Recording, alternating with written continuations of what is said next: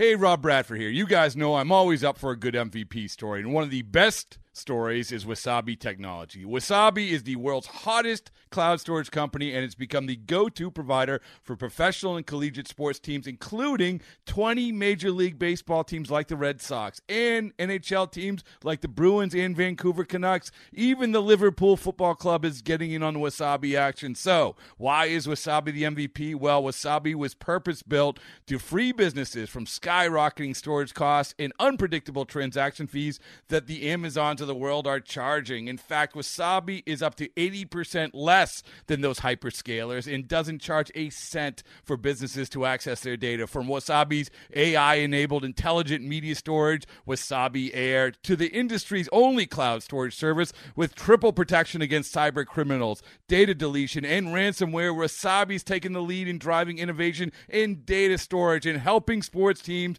to unleash the power of their data. Wasabi, another Boston-based championship team. And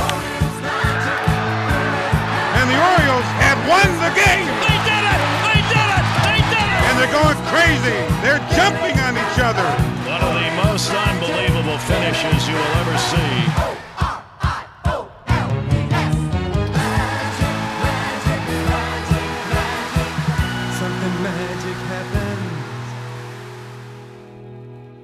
And welcome to it, and welcome to another edition of the Orioles Magic, the podcast. Brett Hollander and Jeff Arnold.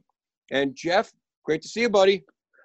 It's great to see you too as well, Brett. For those watching on video, I'm actually in a new location today, changing it up and just trying to get comfortable. We're also using the iPad today as opposed to using the computer. So hopefully these adjustments will make for a little bit better listening quality as we continue to do this podcast.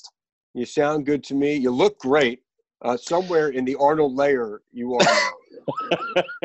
We won't disclose exactly where the Arnold layer is. Yeah, undisclosed location. Your whereabouts need to be top secret.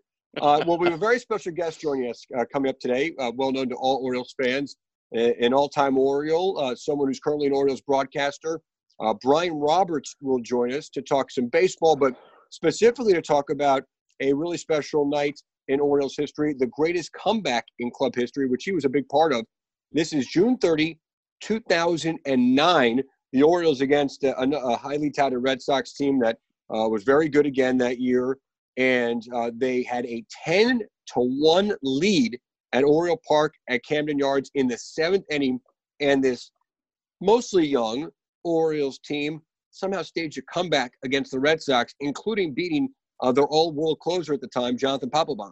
There was a rain delay that took place. John Smoltz made the start in that game for the Red Sox after coming over from the Braves and was throwing the ball really well, but then because of how long that delay was, it meant they had to go to the bullpen, and Justin Masterson was throwing the ball really well for two innings, and then you get to the seventh inning, and things go off the rails. He gives up 5 runs. You go to the eighth inning. That's where Brian Roberts gets involved. Nick Markakis comes up with that eventual game-winning double while Roberts scores the eventual go-ahead run in a game where you never thought Papelbon was going to have to appear. Yeah, and I'm really excited to talk to Brian on a number of fronts, but that game included a big hit in the bottom of the eighth inning that night. Eventually came home on the big Markakis blow that followed. And obviously, you know, Roberts plays most of his time in Baltimore through some really rough seasons, but there were moments, and I remember very well covering that 09 club, where you felt, even though you were still another 3 years away from having a really competitive playoff caliber winning team, but there were moments. You saw some younger players coming through. This would be Adam Jones' second season as the everyday center fielder. Nick Markakis was firmly entrenched in right. Matt Wieters comes up in May of that year. There were signs of a core group, and that proved to be true. And I'm really curious to talk to Roberts about this. Could he see that too? Because, listen, let's face it, there were some highly touted guys and guys that people were very optimistic about that just didn't pan out the way everyone was hoping for in that rough stretch of Orioles baseball. So, but there were some almost seedlings that were planted in that time. And remember, too, Brett, I mean, Brian Roberts had an opportunity to go into free agency and possibly get a different deal given the way that he had been playing. He'd been an all-star a couple of times going into that point, but he elected the next year to sign a deal to remain a member of the Orioles, a place that he viewed as home, he's very loyal to. And so I think that probably there were some signs, especially as you get Wieters coming up, and Markakis very well could have been an all-star in that 2009 season. He had a decent wins above replacement. And then Adam Jones was an all-star that year for the Orioles. And there were lots of signs on the offensive side that the team was beginning to get the pieces that it needed to go in the right direction. And eventually, a couple years later, you would see the Orioles make the playoffs and eventually end that terrible drought that they had been in. But yeah, I'm also going to be interested to talk to him about that. And about that game in particular, because it had lots of twists and turns, and it was certainly a surprising game. It was an entertaining one, and it was only one of two wins the Orioles had all year against the Red Sox. That is amazing. And you pointed out something else that's very interesting to me, that the Orioles' two biggest comebacks in club history were both against the Boston Red Sox. Okay, interesting. Then we just did the Andino game, end of 2011. And that, again, who was the opponent there? That would be the Boston Red Sox. And by the way, speaking of Red Sox, I don't know if this is a good thing or a bad thing, Jeff. I saw today that Steve Pearce announced his retirement. He was just on with us, so now we're retiring people. We're like a walk-off interview.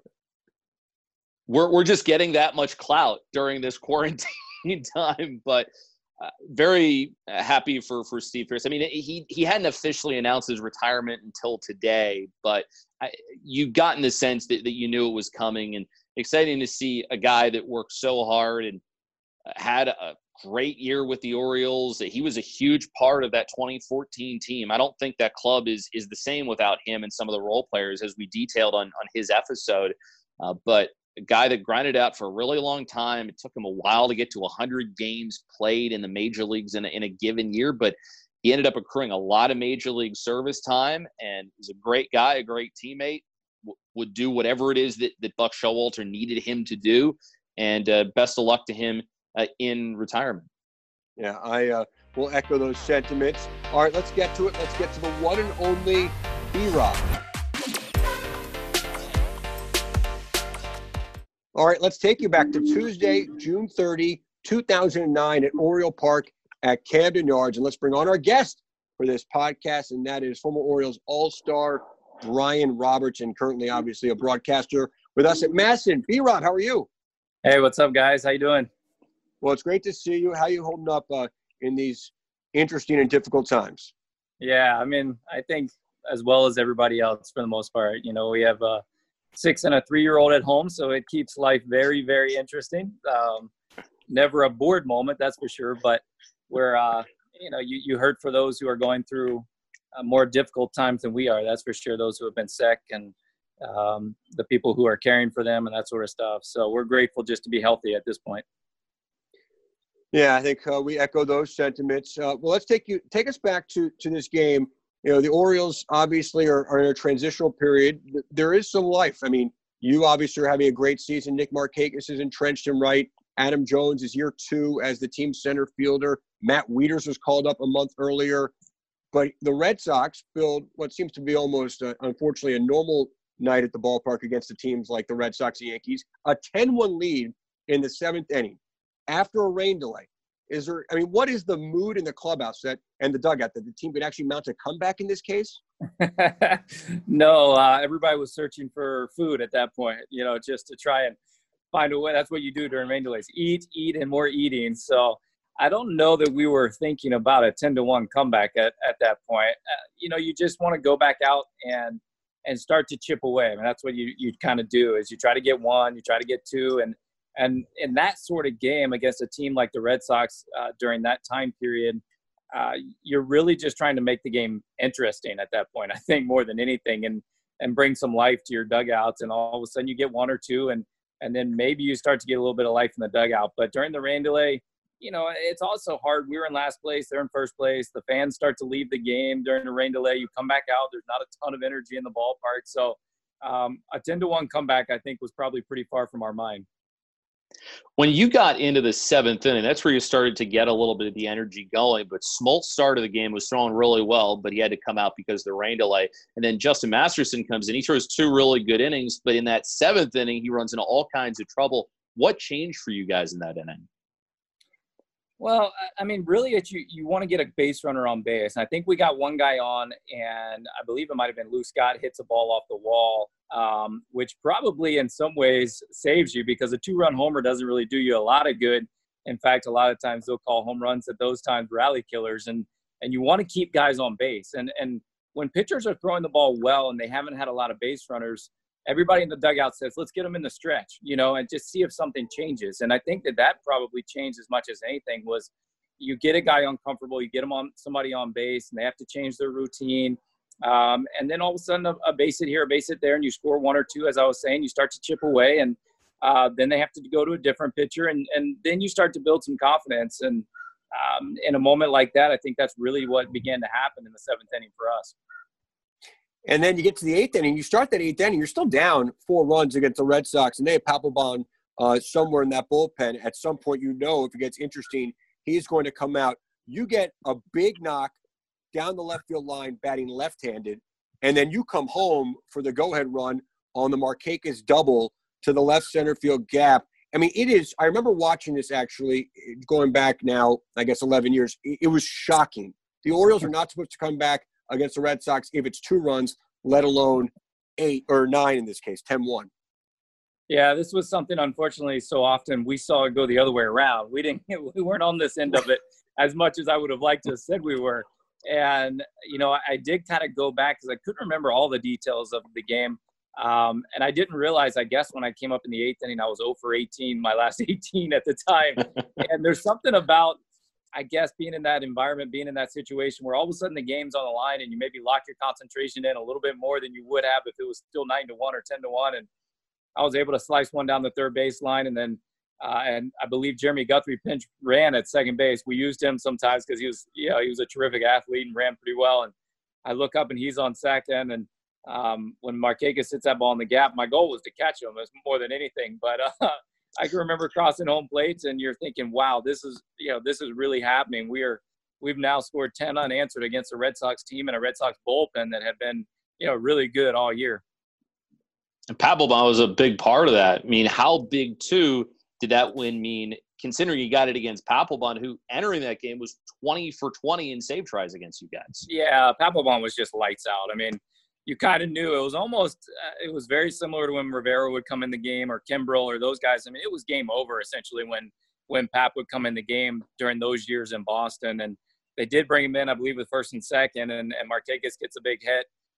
But Nick can just flat out hit, and it didn't matter who it was. And in that situation, that's classic Markakis. Use the left center gap, drive a ball for a double, and able to score 2. So to do it against them, and then obviously to get that final hit against Papelbon and score those 2 final runs against him, kind of icing on the cake at that point. Brian, I feel free to reject this one, but I remember there was like a 6 or 8 week period in May of June of 2009 where Wieters gets called up and the team plays really well. It was a home series against Detroit. There was a lot of energy for obvious reasons in the ballpark. I remember it was either that weekend or the next weekend. I think it was the second game of that Detroit series. Ferguson has his dominant performance against the Tigers. You know, he's a rookie pitcher having a terrific year. The battery of Ferguson and Wieters, and Reimold hits a walk-off home run. Then you have this comeback against the Red Sox.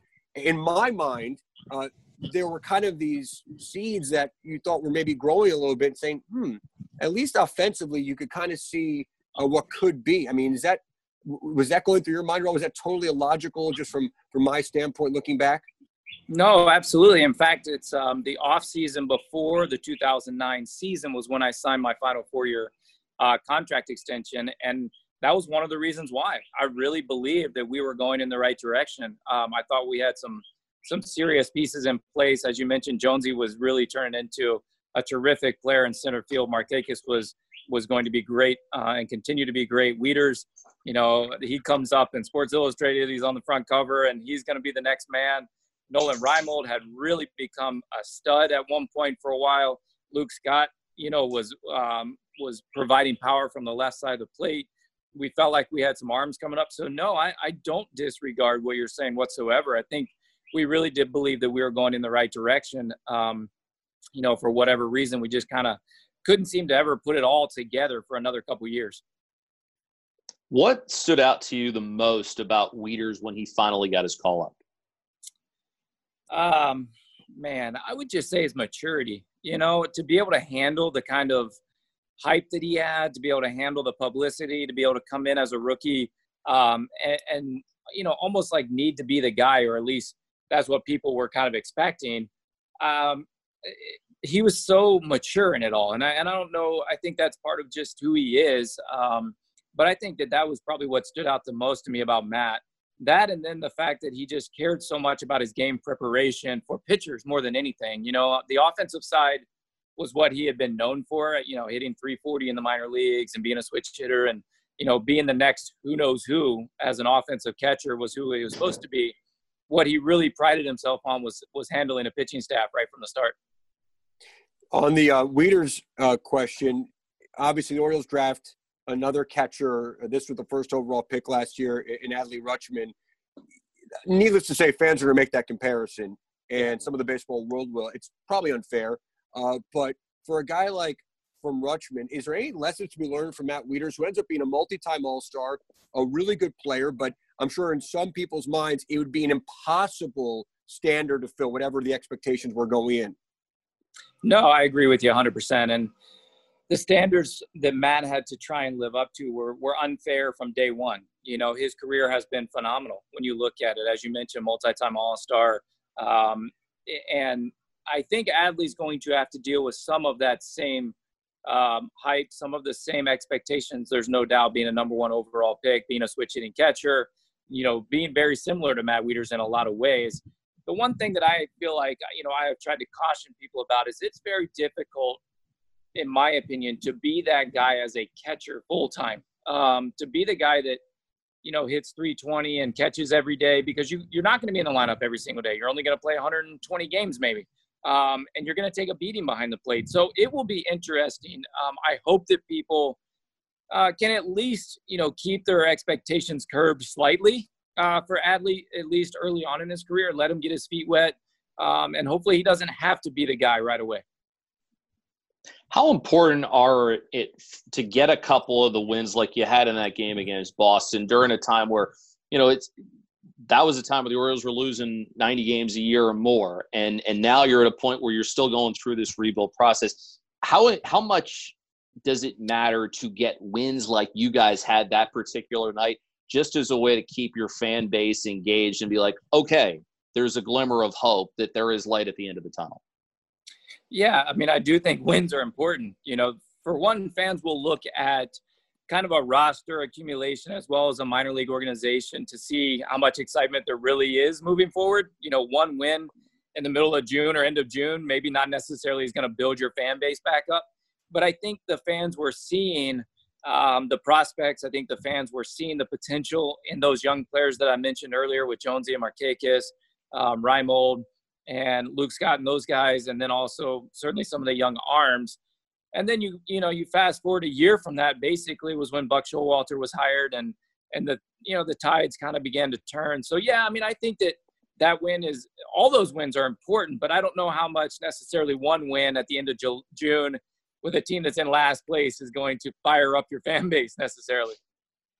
Everyone always talks about, and for good reason, Jones and Tillman coming back for Eric Bedard. Lost in that is George Sherrill, who walks the tightrope a little bit in that ninth inning, protecting that one-run lead after an incredible comeback. But he does nail it down against the Red Sox. That was his 17th save. He had a sub-2 ERA at the end of this game. I believe that's the year he's representing the Orioles in the All-Star game in New York. I think he had to pitch like 3 scoreless innings in that All-Star game, which was kind of ridiculous. But George Sherrill, what was he like in the back end of a bullpen? Oh, I mean, George was by far the most underrated piece of that trade. There's no doubt about it. I mean, you're talking about, I believe he made 2 All-Star teams when he was with us. And, I mean, to say that was almost like a throw-in piece, it really goes to speak volumes of what Andy McPhail and those guys did in those trades and who they were able to get in return for Eric Bedard. For one, it shows how good Eric Bedard was at one point for the Orioles. I mean, he was flat-out dominant for a year and a half. But George was terrific at the back end of the bullpen. We believed every day that George was going to close it out. As you mentioned, it got a little dicey at times. The stuff was not electric. It's not what you see at the back end of bullpens these days. But he had a mindset. He had that bulldog mentality that he was going to go after you. He had really good location. He painted fastballs kind of in and out. And it just seemed that George always got the job done, even though he made you sweat a little bit.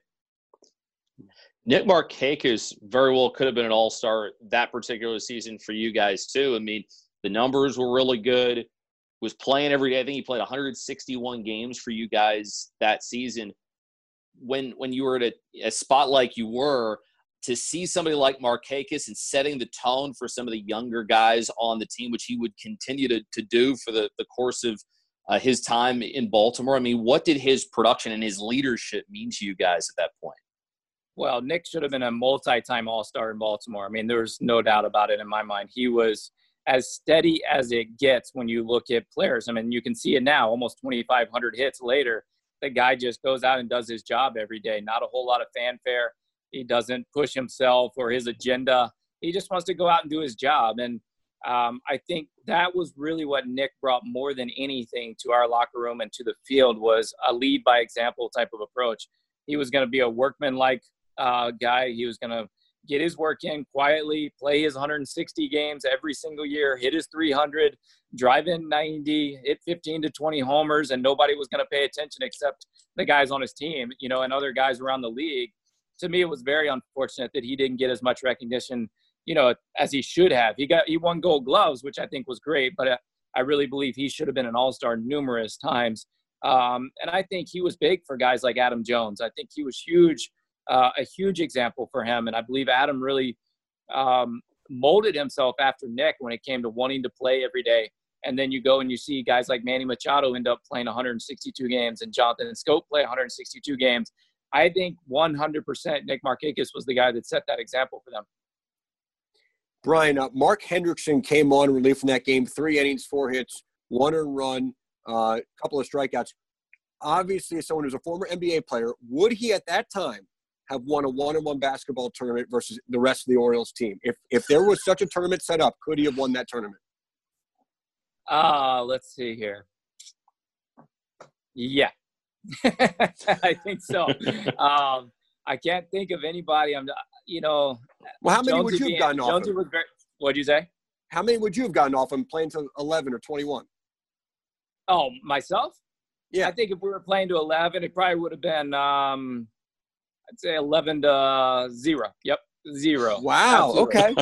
I mean, blocked a lot of shots. Yeah, his wingspan. I mean, he was 6'9". His wingspan was huge. He had played in the NBA.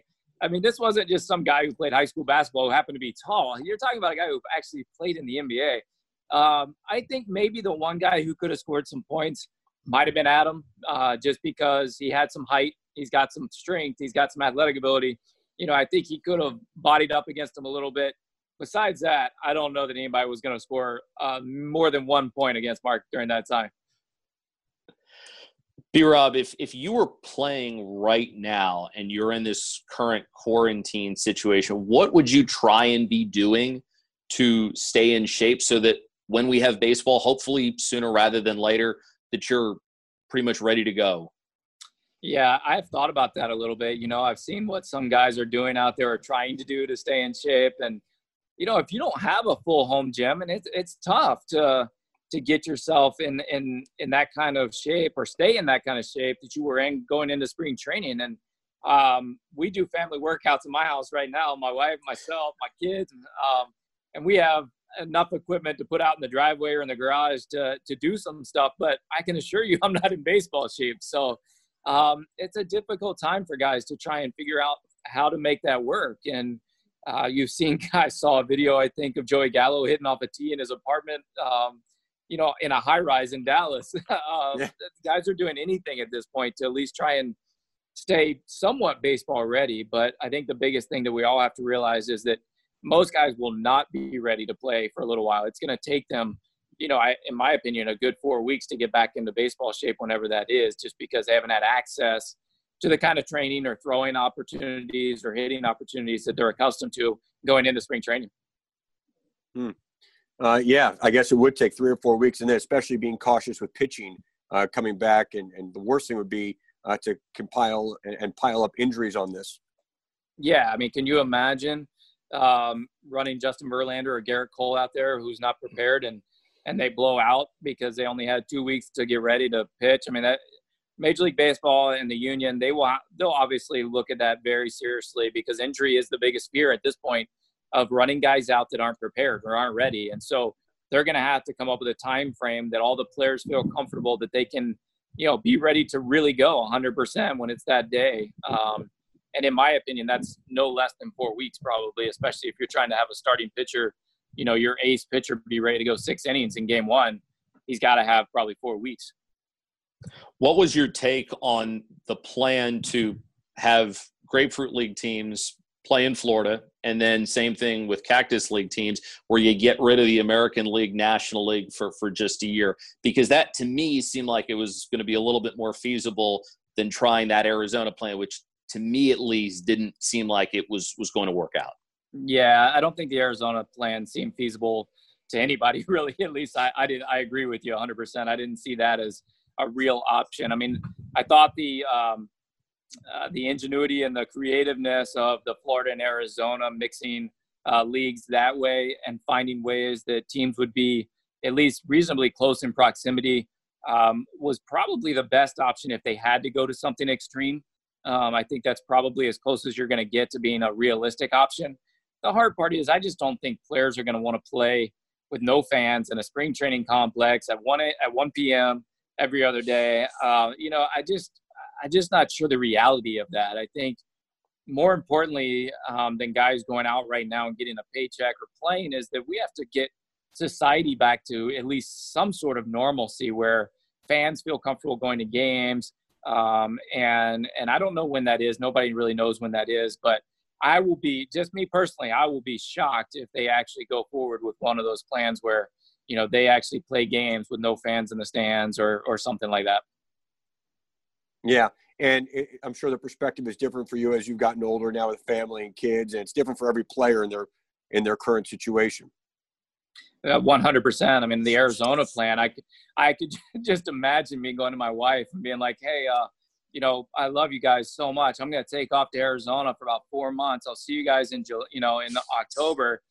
You guys stay safe. I mean, that's not going to work for most people. You know, they're as supportive as their families are, it doesn't make sense. There's no common sense in that, in my opinion, to ask players to abandon their families in a time like this to go play the game of baseball. It's important, but it's not that important.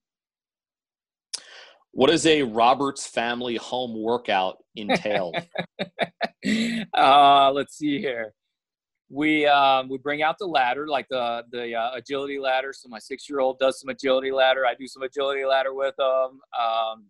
We have some boxes that we jump on. We have a TRX hooked up to the ceiling of the garage. I have some kettlebells and some dumbbells. We do all sorts of lifting and running and that sort of stuff. My 6-year-old likes to be timed running and sprinting around the house. So he does timed laps around the house. My time lap days around the house are long over, so I don't do those. But we just try to stay active, you know, find something to keep our bodies moving, be outside, get some vitamin D, get the kids burning some energy off, and that sort of thing. It's about where we are. I was doing a full-scale combine in my backyard when this thing began. Then I was just saying, you know, let's go to a local football field and let's do straight sprints to the end zone, and hopefully that wears you out by the time the afternoon rolls around, until movie time starts. Exactly. It is how tired can we make them by 7:30 so that once they go to bed, there's no noise out of that room, because that is, mommy and daddy are ready to go to bed. That's Netflix time or something like that. Well, Brian, we appreciate so much. We hope you and your family are doing all right, and we really are hoping we can see you again in person soon. Yeah, absolutely, guys. Thanks for having me. You guys stay safe. All right. That is former Oriole broadcaster, currently former All-Star, Brian Roberts. Brian, thank you again. All right, thanks, guys. Well, great to hear and see. Brian Roberts, Jeff, I know someone you've worked with closely over the last few months, and obviously someone who has a lot of ideas and a lot of energy and enthusiasm. So good to hear from Brian and his thoughts looking back at that game in 09, that great comeback that he was a big part of, but also talking about baseball right now. Brian, when I got an opportunity to work with him at spring training, I was told just how smart of a guy he was and how his insights were really strong. And we heard a bunch of those on the podcast today, but also getting to work two different games with him. I was like, this guy has a lot of really good stuff to add. And I just think when I'm working with him, I feel like I learn stuff about baseball. And I think just the people that get an opportunity to listen to him or watch him when he does a game on the TV side, you can only benefit, and it just makes you feel like you know a little bit more about the game than before you either turned on the radio or you put it on online or before you put the TV on. So switching gears here, Jeff, Orioles GM Mike Elias spoke to reporters via a Zoom meeting on Monday, talking about a number of things, from the draft to what baseball activities are getting done to obviously speculating, as we all are. I mean, let's face it here, we're doing nothing more than speculating at this point. But it was an interesting thing. I think what's important to note is that he said the operations of the ball club are not only, active, but they're advancing in some ways. They're doing things now that they felt they didn't have time to do before. And then once you get into a baseball season, you really can't do because of the day-to-day grind of things as they continue to build up their digital, their analytics. They are fully preparing right now for a draft. They don't know how many rounds they'll have, 5 to 40, likely more like 5 to 10, but they're preparing for 40. And they're making those decisions, which will obviously impact this organization for years to come.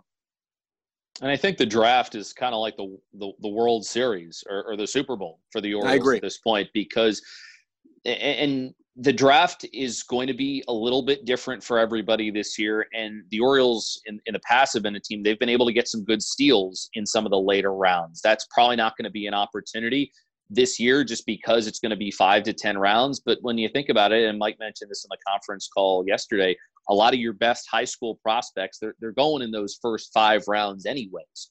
So I think it's encouraging just how much work and time they have to be able to put into the draft and to focus on that. They're going to put an entire draft board together, all 40 rounds. And if you don't use that information this year, then you can go back and use it next year. But Elias is very experienced at doing this whole draft thing. He was doing that in Houston. He was leading the effort there. And so they can really zero in on some of the guys that they're going to be going up against. But the encouraging thing is, if you're still going 5 to 10 rounds, you still get those 4 picks in the first 75, including the number 2 pick overall. So the fact that you're not losing any of those high selections is still leaving you pretty excited, I think, if you're an Orioles fan. Yeah, and if you're an Orioles fan, you're rooting for more rounds just because the Orioles are looking to really infuse as much young talent as they possibly can in the organization. But what's most important is the picks you mentioned, 4 picks in the first 75, including 2 overall. And it's my understanding, Jeff, as I know you know, that this is apparently a very good draft, a very top 100 player draft, and the Orioles are picking a lot in that group. And it's a very college-heavy draft, and it's a good year for those things. But even then, there's still limited data. If you're a player – you did not get the bulk of your college season, as Mike said on Monday, that it will heavily weight towards players who were able to, somewhat produce early, even in cold weather environments. And we know that's just the reality of February, March baseball. And it's going to be unfortunate for some. Now, a lot of high school kids are going to go to college. A lot of college kids are going to go back to college, which in the end will probably benefit them. But the really cream of the crop college players, they're going to go out. They're still going to get drafted high, and they're going to make over time their signing bonuses as a typical year would go. So that group has no benefit to go back to school and then re-enter the draft when it's just more stocked next year. Yeah, and you've got a massive bonus pool, which is available to you. And I think there's going to be an emphasis, too, especially on how did this player perform in a summer collegiate league if they were there the year before, to go back and look at some of that video or to look at some of the reports when you were watching those different players in person and refer to those different kinds of metrics and things that you were able to see on your own as you're going about this process. So that makes it a little bit tougher if you're somebody that's later on in your college career, if you're a high school player that shows some promise but are one of those colder weather states, if you didn't do so well on the showcase circuit the year before or didn't play so well in maybe your sophomore or junior year of college, then maybe it's not going to be as lucrative. Because the other part of this is you know, for free agent signings, you can't go over $20,000. So that's really going to cause a lot of players to be going back to college. And right now that's a whole mess, given the fact that all those seniors are going to be given an extra year of eligibility. So this is a pretty complicated situation from a lot of different standpoints. But I think the best players are still going to be, like you said, available to be drafted. They're going to want to start their professional careers. And if they get an opportunity to join an organization like the Orioles, they know they're going to have all these resources at their disposal and opportunities to hopefully get to the major leagues sooner rather than later. Let's face it, the rippling effects of what we're dealing with right now, purely from a baseball and professional sports perspective, will be felt for some time. Whether in baseball, you're talking about the amateur draft. Will there be even any summer leagues this year to watch next year's crop? I mean, who knows what the future holds? The freeze on international signings for right now. So we'll be feeling this in some way for some time. Eventually, there'll be some aspect of normalcy, but who knows? I mean, it's going to take some time, obviously, beyond the major league component and playing games whenever that does happen, whether it's now or later. But there's going to be a major backlog of events that get impacted by this. It goes without saying right now. But no matter what, it looks like the Orioles are going to be able to draft, and they'll be able to pick a lot early, which is one of the benefits of being really bad, as they've been the last few years, including that second overall pick. And, Jeff, let me tell you, if there's no baseball soon, you're going to see me watching old videos of some of these top college players that I'm going to be the Mel Kiper of the baseball draft before this is over. You might see me with a big billboard behind me, and I'm going to tell you about that shortstop at Vanderbilt and that big right-hander from Georgia and all these players. And you'll be McShay, I'll be Kiper, and we'll just go at it.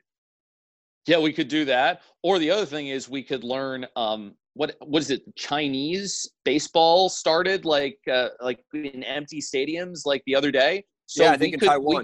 In Taiwan. So we could maybe start learning some Taiwanese or some Chinese and start like getting into this baseball thing. I mean, that's a possibility. I think your idea might be a little bit better. But there is some baseball out there. It happens to be in a different side of the world. But yeah, I am with you though. There is, and it's not like really clear cut this year in the draft as to who that number one overall pick is going to be. There are a lot of arguments. It sounds like there are about 5 different players that very well could be the number one overall pick. Last year, I think it was pretty much viewed as Rutschman was the consensus number one overall. This year, there are a bunch more options and a lot of talented guys, especially on the college side at the very beginning of that draft. But I'll be interested to see where the Orioles decide to go at number 2. Some of that will be dictated by what the Tigers decide to do with the first overall pick. But there are a number of different directions that you can go with this pick. And so I think that Mike Elias and his staff having some extra time to weigh that will certainly appreciate it as they try and figure out who do we pick number 2 overall. Let's get serious. At some point in this podcast, we need to have on somebody from Baseball America and kick it around with them. I know, you're right. It's about 5 college players that could go 1, 2, 3, 4, 5. It seems to be that closely tied together, including the big first baseman who might go 1, he might go 2, he might go 3. I really like this Vanderbilt shortstop. I just think he might go 1. So, Martin, you might not have a choice. So, we'll see. But I'm already excited about the draft. So, that's something to look forward to as the Orioles try and add a big piece for their future. Well, Jeff, that does it for this edition of the podcast. Always a lot of fun. And obviously, people can hear us at Orioles.com/podcast, but they can get us pretty much everywhere else fine podcasts are downloaded. Friday and Mondays is when we drop. And if you got any questions for us, you know, maybe drop us a note on Twitter, and we can go into some of your questions as we try and look not only back at great Orioles wins from the past and great moments in Orioles history, but as also we prepare for the future and hopefully baseball soon, because I'm still visiting my parents, and I don't know how much longer they've got with me before they want to kick me out. Oh, I think they can handle a little Jeff Arnold. Jeff, we'll talk soon, buddy. All right, Brett, you be well.